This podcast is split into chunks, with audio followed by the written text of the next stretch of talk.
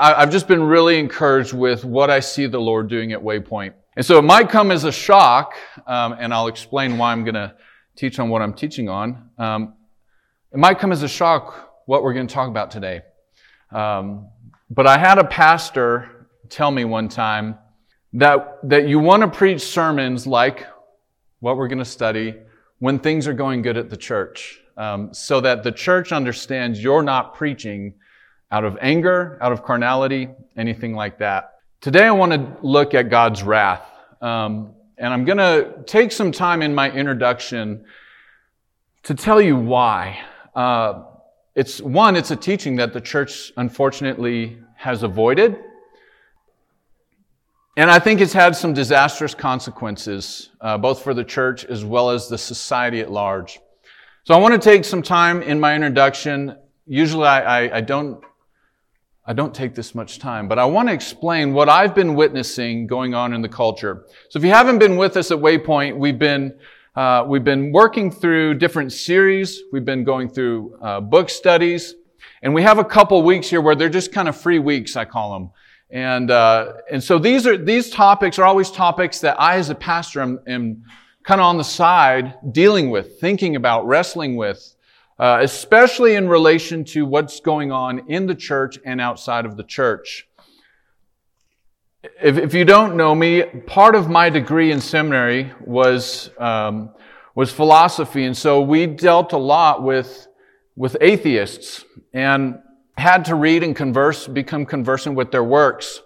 I want to read a couple portions of scripture from, from two different atheists. Richard Dawkins, who you, you might know of, very aggressive, outspoken, militant atheist. Um, he opens his book, The God Delusion, saying this about God.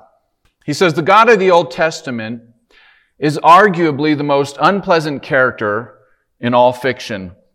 He's jealous and proud of it, a petty, unjust, unforgiving control freak, vindictive, bloodthirsty ethnic cleanser, a misogynistic, homophobic, racist, infanticidal, genocidal, filicidal, pestilential, megalomaniacal, sadomasochistic, capriciously malevolent bully. He doesn't have a favorable view of God. Christopher Hitchens, who's, uh, who's passed away actually, uh, and whose brother is actually a believer, um, opens his book called God is Not Great, saying this. He says, he, he blames his atheism on God.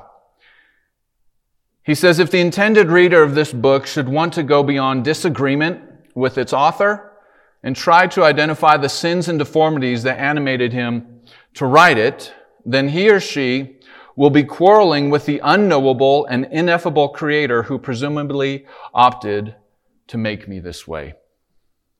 It's common in our society um, for people to blame God for their own problems or the problems of a society in general. Uh, that's nothing new. It's, it's been around forever.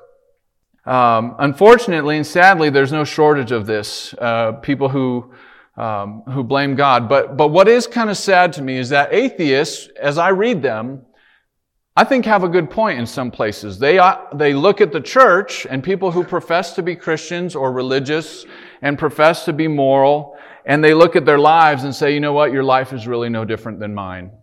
And so that gives no shortage of ammunition to these men who want to uh, malign and blaspheme the name of our Lord. Um, when you look at, I teach the worldview class, as you guys know. and When you look at worldviews in general, there's there's really three worldviews. There's atheism, naturalism, uh, pantheism or transcendentalism, and then theism. And, and and all the other views kind of fall into one of those um, places. In, in an atheistic, naturalistic worldview where, where they don't believe that there's a God, um, I've, I've come across some very interesting quotes by men who want to justify their sin and, and, and why they, they blame their atheism on a lack of evidence, but really it, these quotes reveal it's not the evidence that lacks, it's a, it's a will that lacks. Julian Huxley, who's, who was the grandson of a man named Thomas Huxley, Thomas Huxley was known as uh, Darwin's bulldog. Um, Julian Huxley was a very famous scientist. He admitted this, that he embraced Darwinian evolution out of a desire for sexual freedom. Now, this is not a small scientist. He was, he was made head scientist over the United Nations or something like that. I can't remember what exactly it was, but he was asked, why do people believe in evolution? He admitted, he said, the reason we accepted Darwinism, even without proof, is because we didn't want God to interfere with our sexual mores. Lee Strobel, if you've read his books, was a former atheist. He wrote The Case for Christ, The Case for Faith. He said this I was more than happy to latch on to Darwinism as an excuse to jettison the idea of God so I could unabashedly pursue my own agenda uh, and lie without moral constraints. So I want to be clear that, that not all Darwinists believe this, right? Some Darwinists believe in Darwinian evolution um, because of what they're reading in, in science. Um, but this is an admission that that's not always the case. There's, there's often a will behind why they're believing what they're believing. And not only that, a lot of Darwinists live morally better lives than professing believers. And so this is not a true statement for everyone. I don't mean it to be. I'm simply meaning it to be um, in naturalism, Darwinism gives an excuse to live how you want to live. And another uh, Ivy League biology professor stated to a, a Christian author, he told him Darwinism is morally comfortable. If Darwinism is true, if there is no God and we all evolved from slimy green algae, then I can sleep with whomever I want.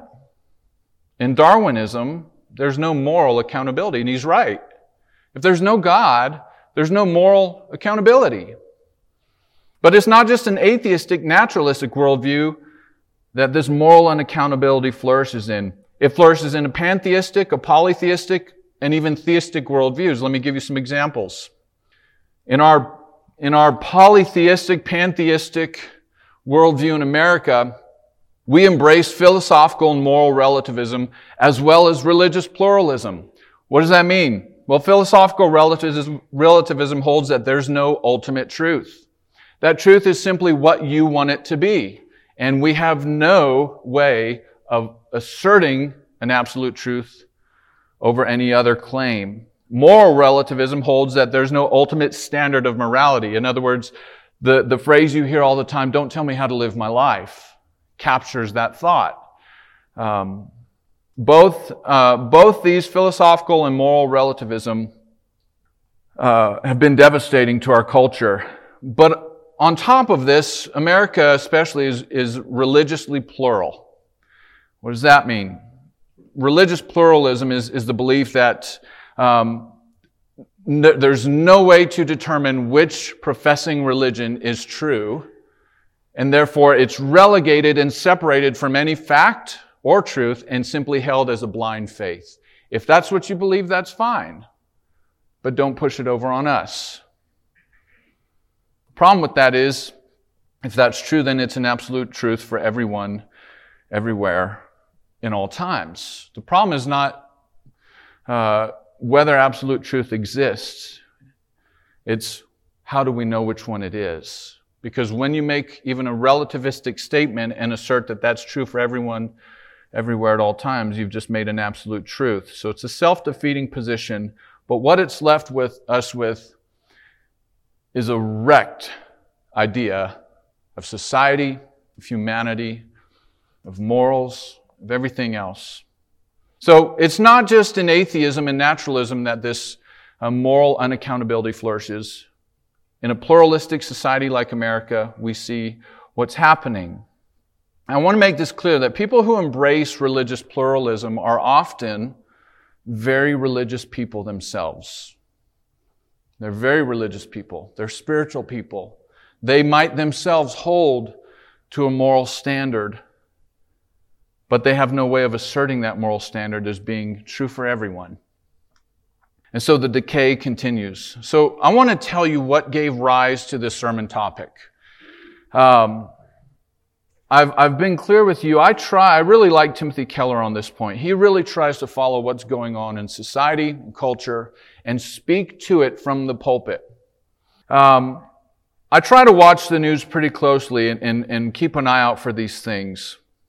And, and what I've been seeing the last several years, especially even within the last month, has really begun to terrify me. It's, it's more than simply the, the, the normal lies and deceptions that you see being propagated, right? It's more than that. You, you turn on the news and, in any given day, it's pretty horrendous what's reported. The crimes that are being committed, they're, they're vicious, um, rapes, murders, drug deals, suicides, thefts. It's not just that those are happening, but what we're beginning to see now is, is the complete disregard and absence of any moral conscience whatsoever in our society. And it's, it's these reports that gave rise to, to why I want to talk about the wrath of God. My contention is this, in the West, we are losing our individual moral conscience and it's manifesting itself in the loss of a societal moral conscience now. Let me give you some examples. So I'm not just saying that. In 2016, you may have heard some of these stories. In 2016, there were two teenage boys who had a fascination with horror movies. They loved the violence, they loved the gore, and they started trying to film their own. They began with torturing animals, filming it, and delighting in it.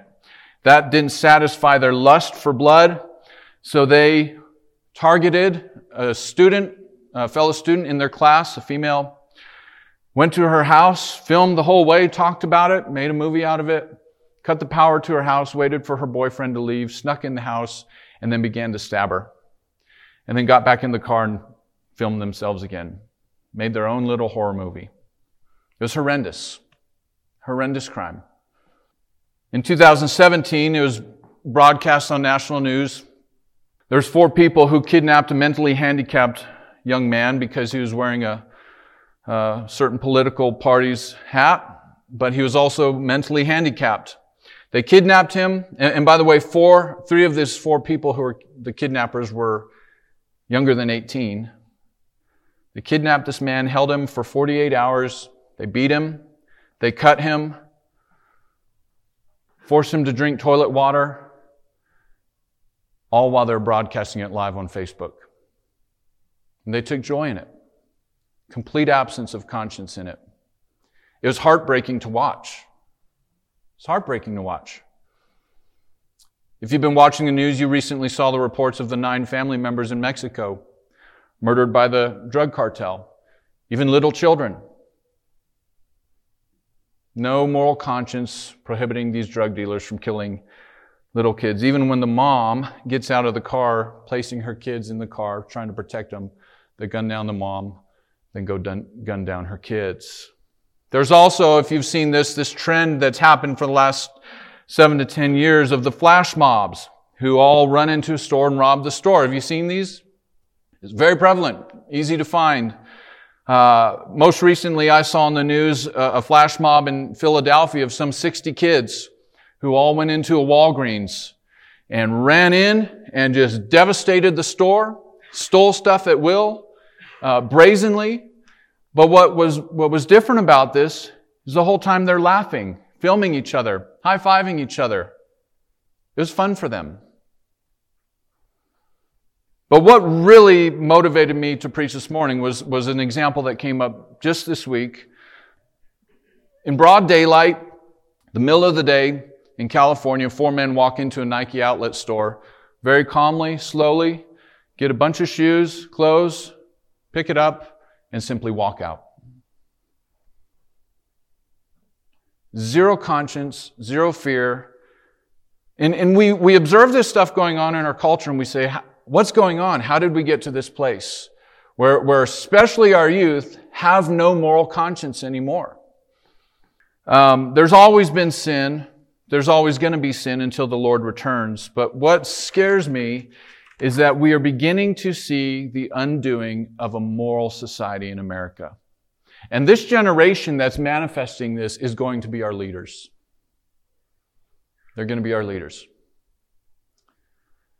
You know what, what distinguished America, at least from other countries, is that our Constitution was found on moral principles. That gave it its strengths. When that's gone, at least for a society, there is no strength in that Constitution.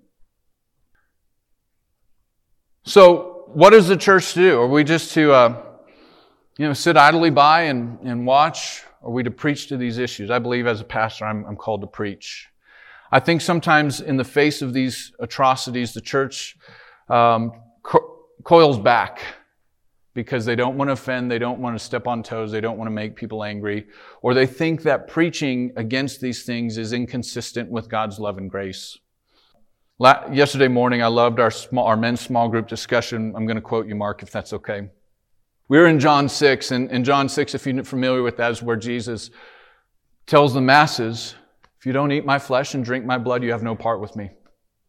And I loved what Mark said. He said, you know what? What, what fascinates me about this passage, Jesus understood, and it's paraphrase. I always add more words. Mark said it much, much better. Jesus understood that, that that statement was likely to be misinterpreted, but he intentionally made no effort to interpret it for them. He simply stated it as if to say, you better wrestle with this. And he drew a line. There are truths in the scripture. You find the scripture doing that with the people. This might rub you. I don't really care. And, and so that's why I say I'm not preaching this because I'm angry at Waypoint. I, I, know my motive is not, I'm, I'm mad at, at you guys. That's why it's time to do a, a sermon like this. But the scripture, when it comes to the wrath of God, speaks a lot about it. And yet you rarely hear the church talking on it. So I'm going to consider it this morning. I've, in looking at all these atrocities going on, I was reminded, I just finished reading last month the book of Jeremiah. Two different times in Jeremiah's book, 6:15 and 8:12, God says this to the nation of Israel. He says, Were they ashamed when they committed abomination? No, they were not at all ashamed. In fact, they did not even know how to blush. I said, That's exactly what we're seeing on the news every day. Not only is there no shame, there's not even blushing over it. When we see these things going on, it's not even like, no, they're laughing. They're filming each other. Now, guys, what immediately followed in Jer- Jeremiah's day was judgment. That's the historical precedent. The psalmist declared, In your wrath, forget not your mercy. So today we're going to kind of reverse that. In your mercy, forget not your wrath, God. Why is it important that we understand the wrath of God? Why is that important? So let's, let's look at this. Number one, I want to take some time to define what is God's wrath. Okay? Because I'm sure when we talk about wrath, you probably have an image in your head of the fire and brimstone type preacher. Okay? So there's several words, at least in the Old Testament, that, that the scriptures use to speak of God's wrath. But the basic definition of wrath is that God hates sin. It's his anger toward wickedness. So God sees what's going on in men's hearts and their actions, and it makes him angry.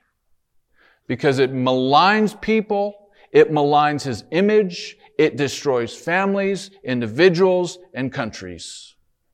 I told my worldview class this week, I gave them an example. I said, I, gave them the example of those men walking in and simply walking out with the merchandise. I said, those men, that's not the first time they've stole.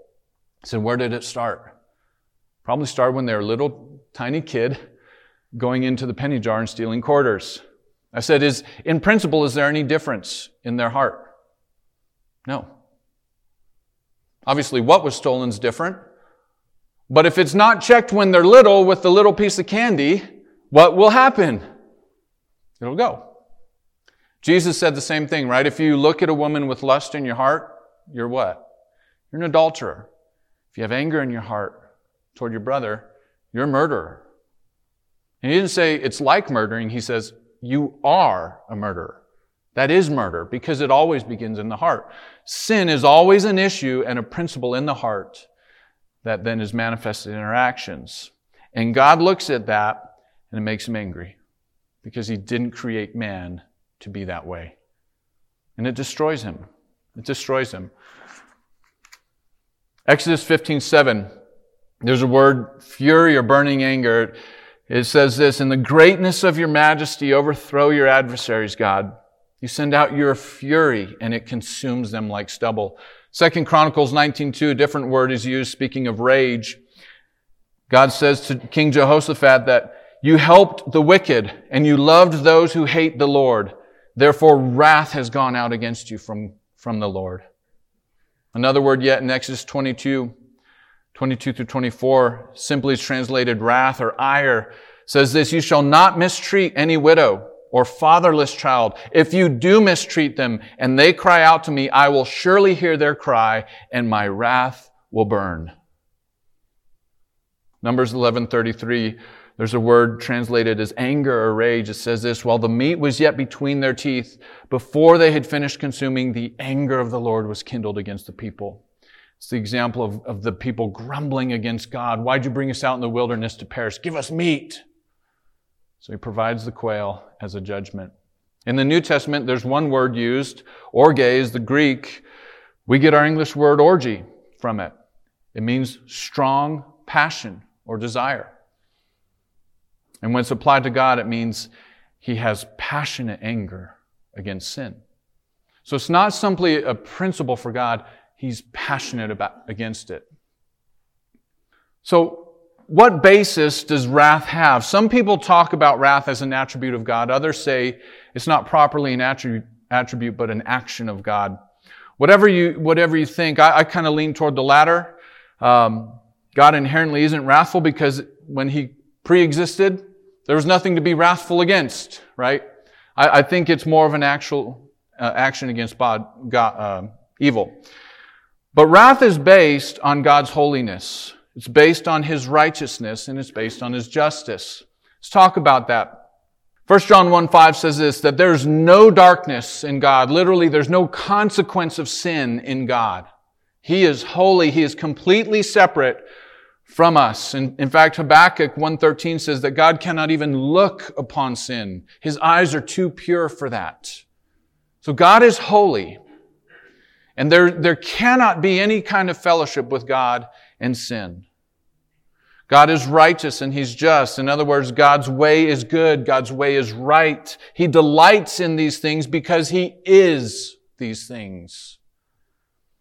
We might have righteousness. We might have justice. God is righteousness and He is just. It is His nature. And as such, He cannot simply look away.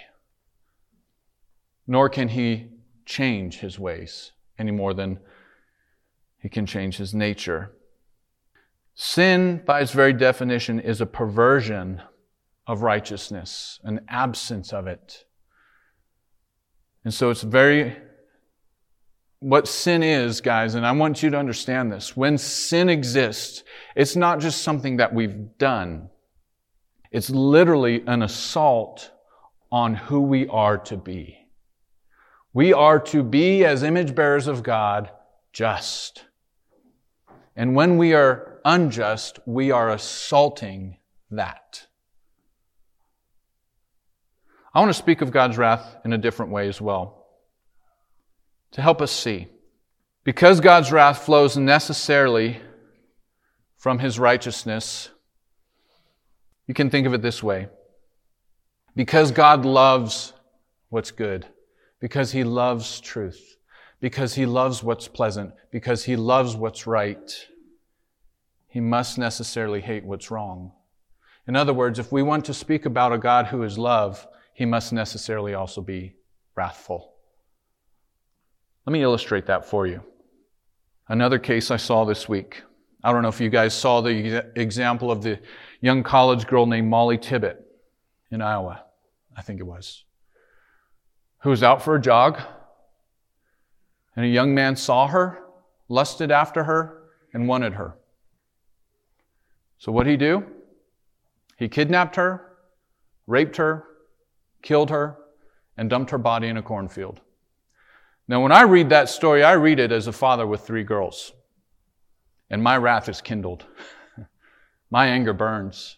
But you know what really made me burn when I read this story?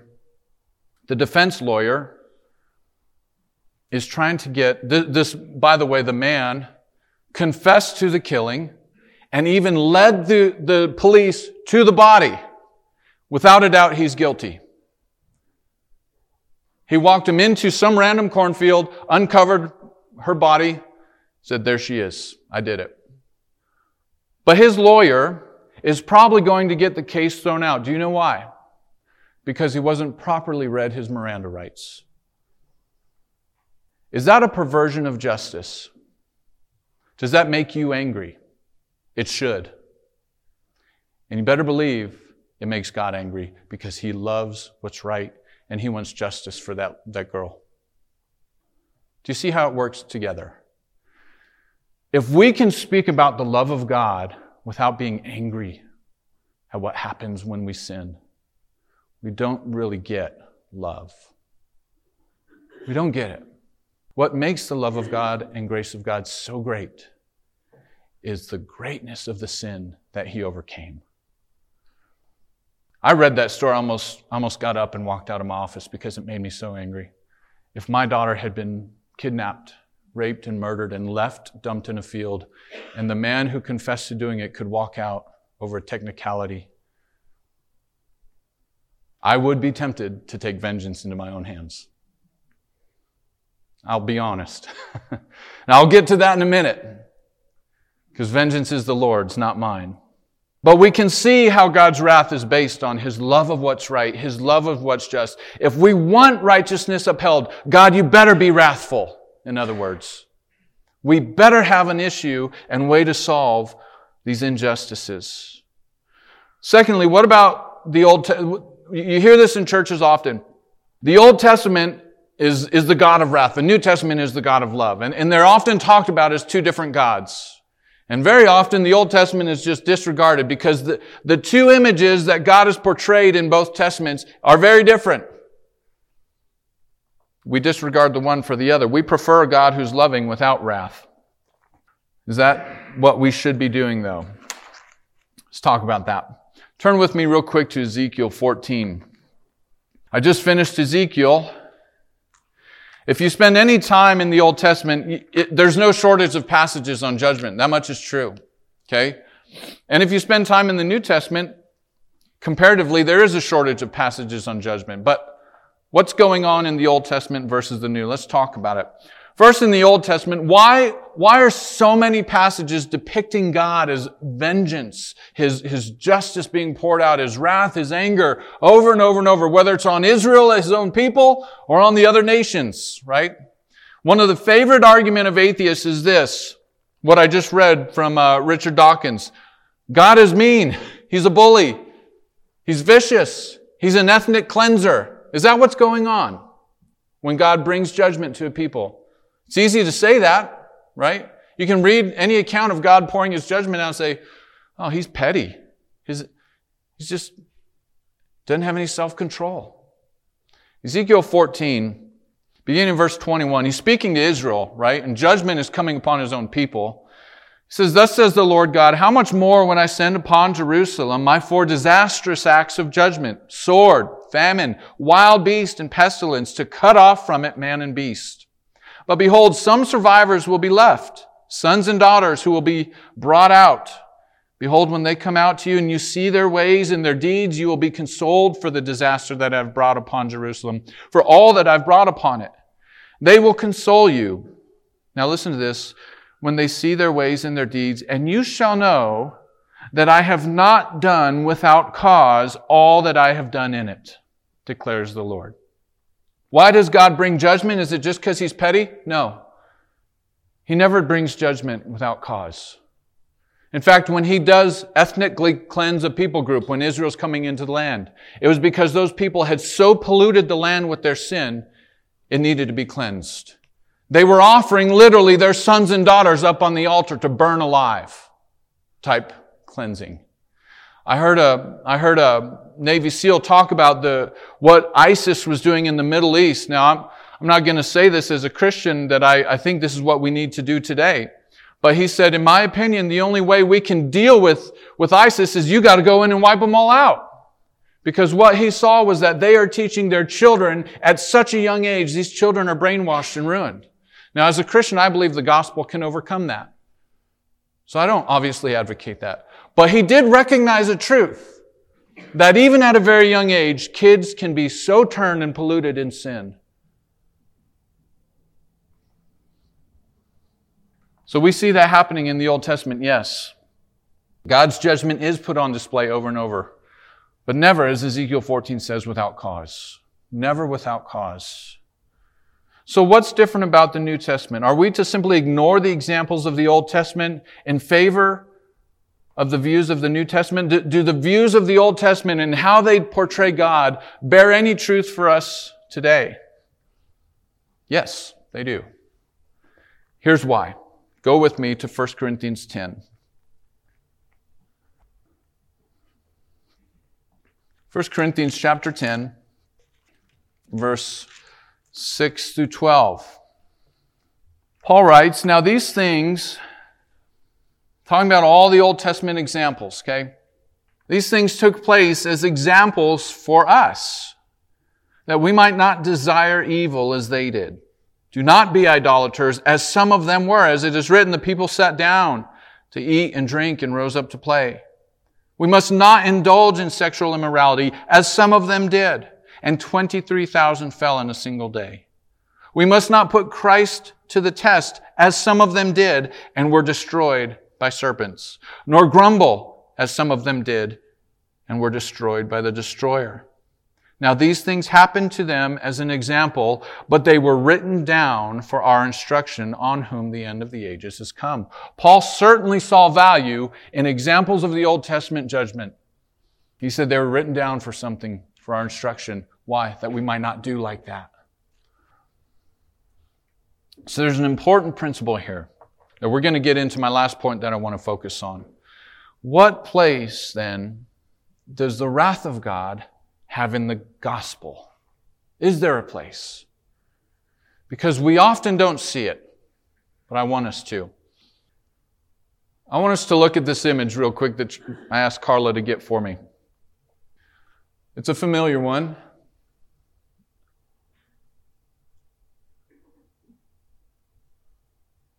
What do you see? Do you see the love of God and mercy of God? Yes. Do you see the wrath of God?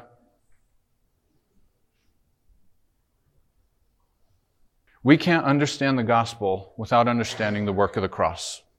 So, what was the cross? The cross is such a unique event. In fact, let me ask this first. Let me, let me go back. Did God's wrath end with the work of Christ on the cross? Yes and no. Did the wrath of God end with the work of Christ on the cross? The answer is yes and no. Yes, the wrath of God was averted for those who come to faith in Christ, right? Because the wrath of God was poured out on that man he took it. That's what Paul says in Romans 5 9. Let me read it for you.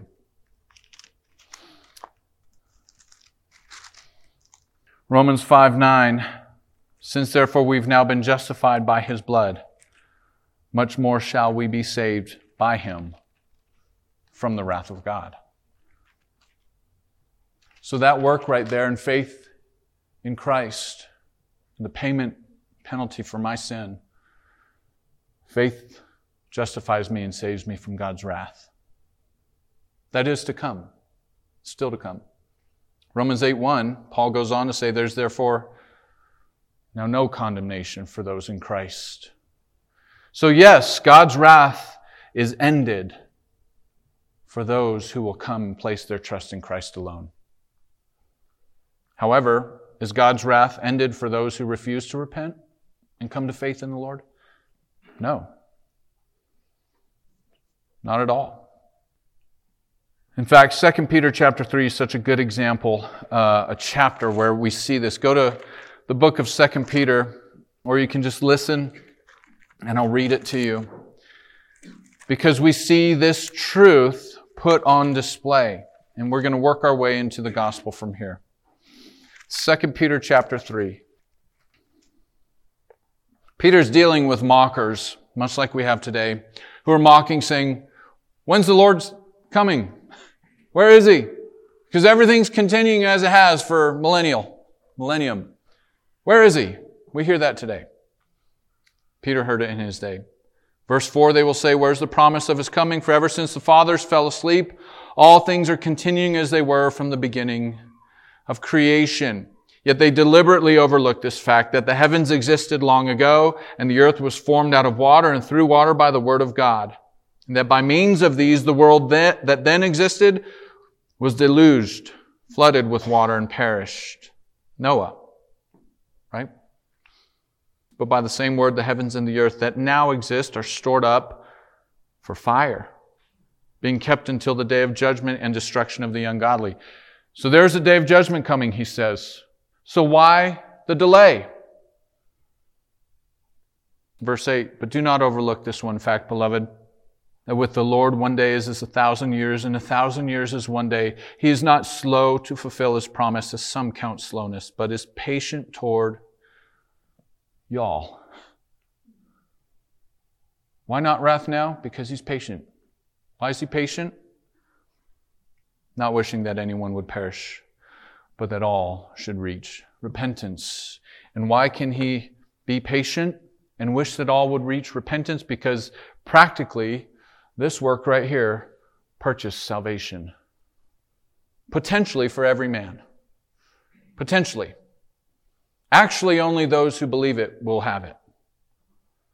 As Paul said, Jesus is the Savior of all people, especially of those who believe. Positionally, He is Savior of the world. Practically, He is Savior of those who trust Him. So the gospel, properly understood and properly proclaimed, is that God's wrath, His fierce anger for the many, many sins over thousands of years that were committed, he withheld pouring it out fully until his own son could replace us. One of the hardest things I think as a pastor, when people are struggling with coming to faith in Christ, is letting them wrestle with the uncomfortable truth that they're enemies of God in their sin. Because we have a natural tendency to want to be merciful, especially if we've tasted the mercy of God toward ourselves, right? We want to reach out and say, it's going to be okay. God loves you. All true. But you know what? If that person never repents of their sin, Jesus said in John 3, the wrath of God still abides on them presently. They'll never know a thing of God's love because they refuse to come to Him so as to be saved. The gospel says God poured out His wrath on Christ that we might be saved from it later. His wrath has been averted, has been satisfied, directed upon Jesus, so that his mercy can be directed toward us. So it's not that God abandoned wrath, it's that he fulfilled wrath so as to be able to extend mercy to us. That's the gospel. When we properly understand when people properly understand my sin is a stench to God, he looks at it and he says, Look at how these people are destroying themselves. It makes him angry. And you and I, though we may not have gone out and raped a girl, we've lusted after people. We've lied to each other. We've cheated. We've stole.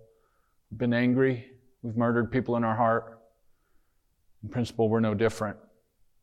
And it makes God angry because it's all a perversion of who we were to be and who He is. But yet in the gospel, He's dealt with it in Christ so that we can have forgiveness freely. That's the greatness of grace. I did not deserve it. And not only is it I didn't deserve it, it was very costly for me to obtain it. It's very costly for me to obtain it. It cost the blood of the only Son of God. So, part of the gospel call in the New Testament is flee from the wrath to come. That's what Paul said literally to the Thessalonians. You know, when I came and preached the gospel to you, you responded in faith, you believed it, and you fled from the wrath that is to come. It's 110. Now in the New Testament era, where, what place does wrath have in the New Testament? Well, for the time being, there isn't. There's grace being offered, and it will continue to be offered until that day. right? And so, presently, what place does the church have to be wrathful toward the lost? None. Why? Because Paul said in Ephesians 2 3 that I myself, and you all too who've been born again, were also once children of wrath by nature. So we can't stand before people who haven't come to faith yet and condemn them. I was also a child of wrath by nature. God's wrath abided on me as well. Heavy. But that burden and that penalty was taken away when I trusted in His Son. But when you get to the book of Revelation, which closes the church age out and ushers in the last age of human history, what is the book of Revelation about? And why is that book so difficult for people to read? Because that book is all about God's wrath. No longer, in other words, is grace offered, right? Now it's judgment. And it's hard to read. Let me give you some examples. Revelation 6, the people in the end will call to the mountains and the rocks, saying, Fall on us and hide us from the face of him who's seated on the throne and from the wrath of the Lamb, who is Jesus. For the great day of their wrath has come, and who can stand? In chapter 11, verse 18, the nations raged, but your wrath came, and the time for the dead to be judged. 1419 says this, gives one of the most graphic metaphors, I think, in the entire book of Revelation. It says, So the angel swung his sickle across the earth and gathered the grape harvest of the earth and threw it into the great winepress of the wrath of God. And then in 1915, he, that's Jesus, will tread that winepress of the fury of the wrath of God. So there is a place for God's wrath still. He's patient. He's holding it back, not wishing for any to perish, but for all to come to repentance and be saved. And that's His mercy. And He can extend mercy because He dealt with it and made a way for us to have mercy simply through the cross. And that's an invitation for anyone here. It's an invitation for all who would hear and believe it. It's offered to all. But practically, who is it that will be spared? We read Romans 5 9, since there we've now, since therefore we've now been justified by his blood, much more shall we be saved from him by his life. 1 Thessalonians 5 9, Paul says this, that God has not destined us for wrath, but for obtaining salvation through his Son. In Ephesians 2 3, as I quoted, we were once children of wrath, but now we've received mercy and grace. We're saved by his grace through faith. He goes on to say, those who refuse to turn to Christ and be forgiven, receive his forgiveness, they'll bear the penalty of their own sin rather than having Christ bear it for them. In John chapter 3, Jesus is talking with the Jewish leader Nicodemus. In verse 18, he says, Whoever believes in him is not condemned, but whoever does not believe is condemned already then he goes on in verse 36, the end of the chapter, whoever believes in the Son has eternal life. Whoever does not obey the Son shall not see life, but the wrath of God remains on him. See, Jesus made it very clear, and it's one of those truths we talked about yesterday morning. This is reality, Nic- Nicodemus. You're under wrath right now, man, because you're guilty of sin. God hates it. We all hate, we, ha- we all have it. But if you come to faith in me, you move out from under my wrath to under my grace. You have eternal life. If you refuse, you remain, it remains abiding on you. 1 Thessalonians 2.16, Paul speaking of the Jews always opposing the truth and opposing Christ and opposing his ministry. He said this of the Jews, that they killed both the Lord Jesus and the prophets and drove us out, and they displease God and oppose all mankind by hindering us from speaking to the Gentiles that they might be saved. So they are always filling up the measure of their sins, but God's wrath has come upon them at last. So I want to end answering these few last questions. Why is it important that God maintains his wrath towards sin? And why is it important that the church understands this? No one likes t- talking about this. It's not fun, but it's true. It's a reality. So one of my original questions was, how do we restore? So I thought about what's happening in society, what led me down this path in this sermon, what's going on in our youth so that there's no moral conscience. How do we restore that as a society? Where, how do we get back? Well, first and foremost, it, it happens with the new birth. When someone's born again and they're re- regenerated, made new, right? But I think that there's got to be these uncomfortable truths put before people to wrestle with. And the church has been entrusted with the totality of the Word of God, of who He is. Yes, He's loving and merciful. And yes, we are in an age right now where He's extending grace and patience and mercy and salvation to those who had come to Him. But He has not forgotten His wrath. And He warns us of that. We are simply in a period where if you come, you will be saved from it. But we've got to put this truth before people. I, I found some quotes from some early church fathers. I, they were wonderful quotes on this point. The early church father Novatian said this When we read of his anger and consider certain descriptions of his wrath, we are not to understand them to be attributed to him in the same sense in which they are to humans. For although these things, anger and wrath, can corrupt man, and they do, they cannot corrupt the divine power. All those angers or hatreds of God or whatever there is of this kind, now listen to what he says, are displayed for our healing. They arose out of wisdom, not from vice. Do you understand his insight there? It's tremendous. Why does God display his wrath? For our healing. You know what he's saying? When we talk about regaining a social or individual conscience, how is it regained?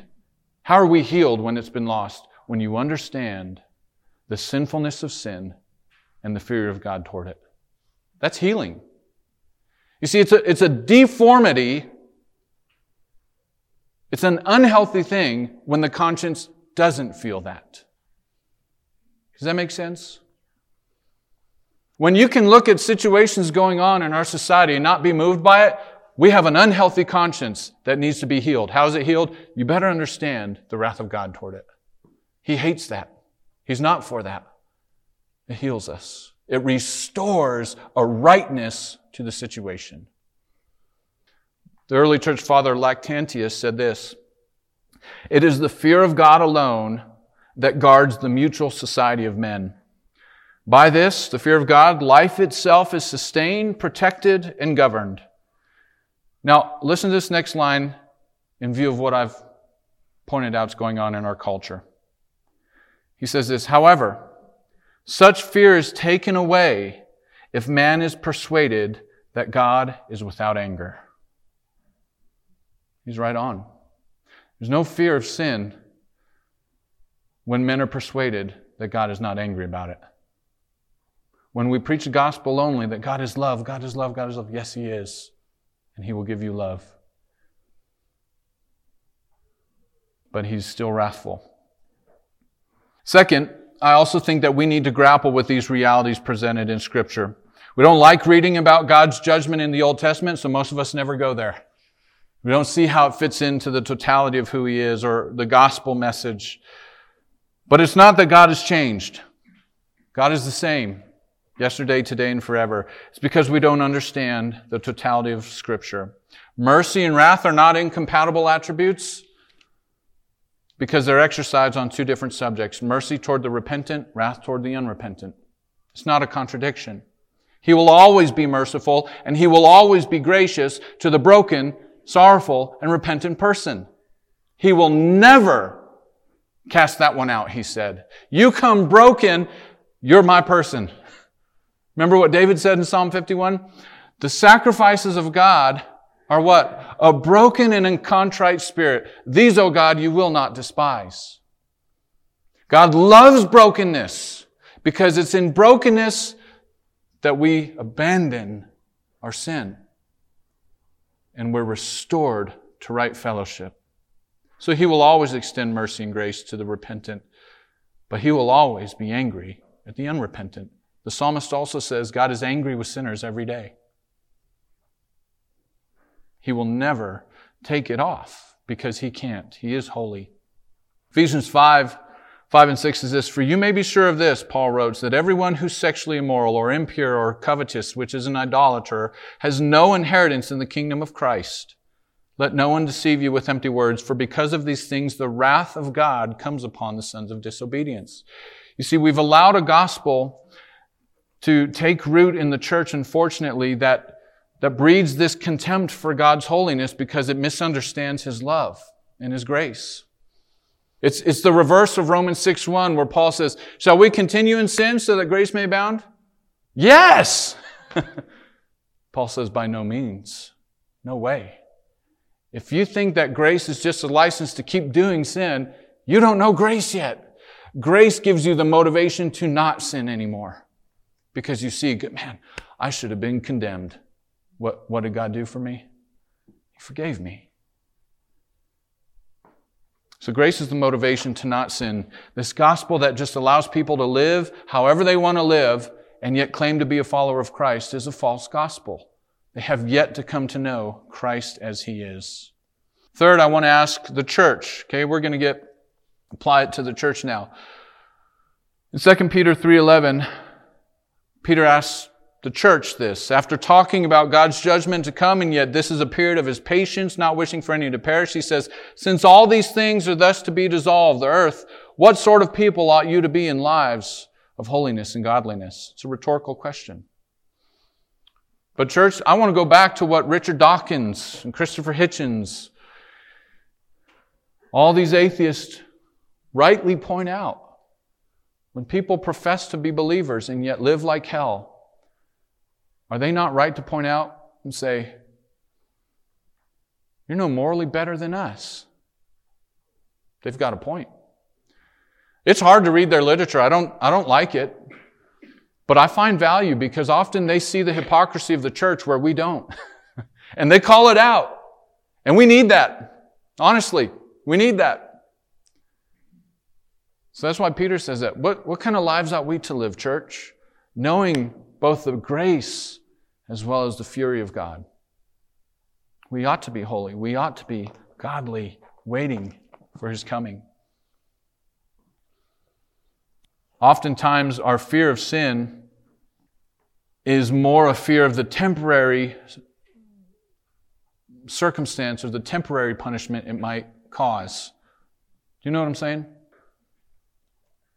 When we sin, we often think first and foremost of of uh, our spouses or our children or our jobs and what it might do to that. What it should cause, though, is what about my relationship with God, first and foremost? I don't want to treat God's grace licentiously. I don't want to treat it as a license to sin, understanding His wrath and hatred for it. Last of all, I'll end with this as what I spoke to. And this is why I'm not preaching a hellfire and brimstone message. Okay? There is a warning out there. God's wrath won't leave people who are unrepentant. They abide in it. That's terrifying. But you know what? I don't know the sins of your hearts. I don't know the sins of your mind. The Holy Spirit has to convict you of that. You do. But I do want to caution the church that just because God will exercise wrath doesn't mean that the church should. And we're specifically warned in Romans 12, 19 through 21 give place to wrath, give place to vengeance, because that is God's, not ours.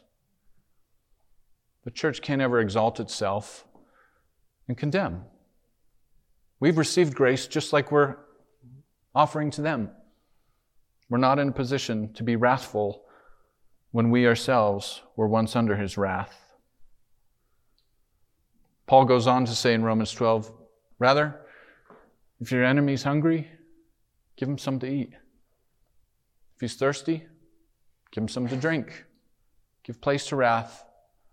Keep those hot coals on his head, right? There's no greater testimony of the seriousness of sin as well as the grace of God than a believer who refuses to practice it with the world and yet still loves the world. Does that make sense? There's no greater testimony of the severity of sin and yet the grace of God at the same time than the believer who refuses to go down that road and yet still loves the individual. That's where God's holiness and truth and mercy and grace and wrath are all most clearly seen. I fear God. I'm not going down there. But I still love you, and I want you to come out here. That's the gospel invitation. I love, as I was praying through this message, I, I was, um, honestly, I'm not fearful of how people receive it. Um, because I, I, my motivation is not out of anger toward us, right? I just want us to understand there's a place for God's wrath, and we need to understand that as a church. I fear for those people who refuse to turn from their sin. It's terrifying. In fact, those people whose hearts are hard, I'd encourage them to go read the Old Testament. And it's written for our instruction. God's wrath is terrifying. The cross of Christ is terrifying. But the gospel is an offer for any. When they're under conviction, when they have those things in their hearts and their minds, maybe they've sinned openly, whatever it might be, the gospel is the invitation to say, you know what? You deserve wrath, but he's offering you grace. And it's yours freely. Turn from it and live. It goes on in the book of Ezekiel. I read chapter 14 where God says, you know, I didn't bring judgment without cause. And then four chapters later in chapter 18, he says this I don't delight in the death of the wicked. I don't. I would that they would turn and live. That's the invitation. You know what my heart is? I want you to turn and live. This is not the plan I have for you. I delight in mercy over judgment. Mercy triumphs over judgment, the scripture says. And he's made that path possible so that the future of judgment that we know we deserve doesn't have to be our reality. That's the great truth of the gospel. And God puts it out there continually. It might rub some, it might cause some to run, run away angry. Yeah, it might. But it also might wake some people up in their dead conscience to say, you know what? I'm going to run to the Savior. I'm going to run to Him, not from Him. And if that's the case, praise God. That's the gospel. It's the power of God unto salvation. The wrath of God's been satisfied. I no longer am under it. I'm free. No fear of punishment, no fear of guiltiness. I've been made new. The blood of Christ has washed my guiltiness away. My conscience has been made clean. What a tremendous gift the gospel offers us. If you want to bow your head with me and close your eyes. And I want to just ask you to, to think whether you have come to faith in Christ, whether you haven't, I don't know where, where you're at, but in either case, I just want you to think about this message in perspective. God's wrath is terrible. It's fierce. It's unrelenting. It's horrible, but it's deserved.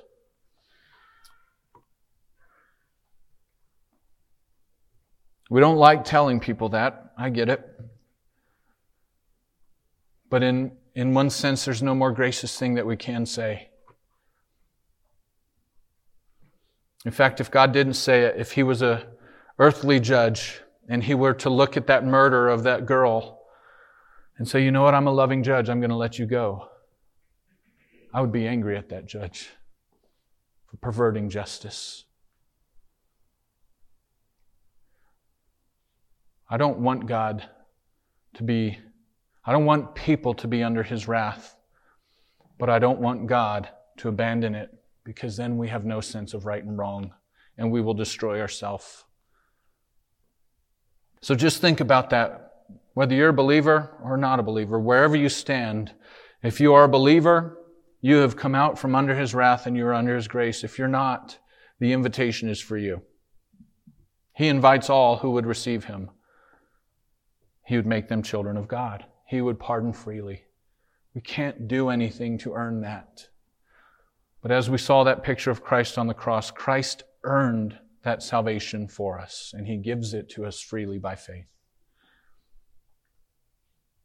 So all you need to say in your heart is, Lord, I do recognize the sins of my heart, the sins of my mind, the sins of my life. I confess those to you. I confess my need for you. And I want to turn from them and I want to turn and place my faith in Christ who paid the penalty of the wrath of God for it.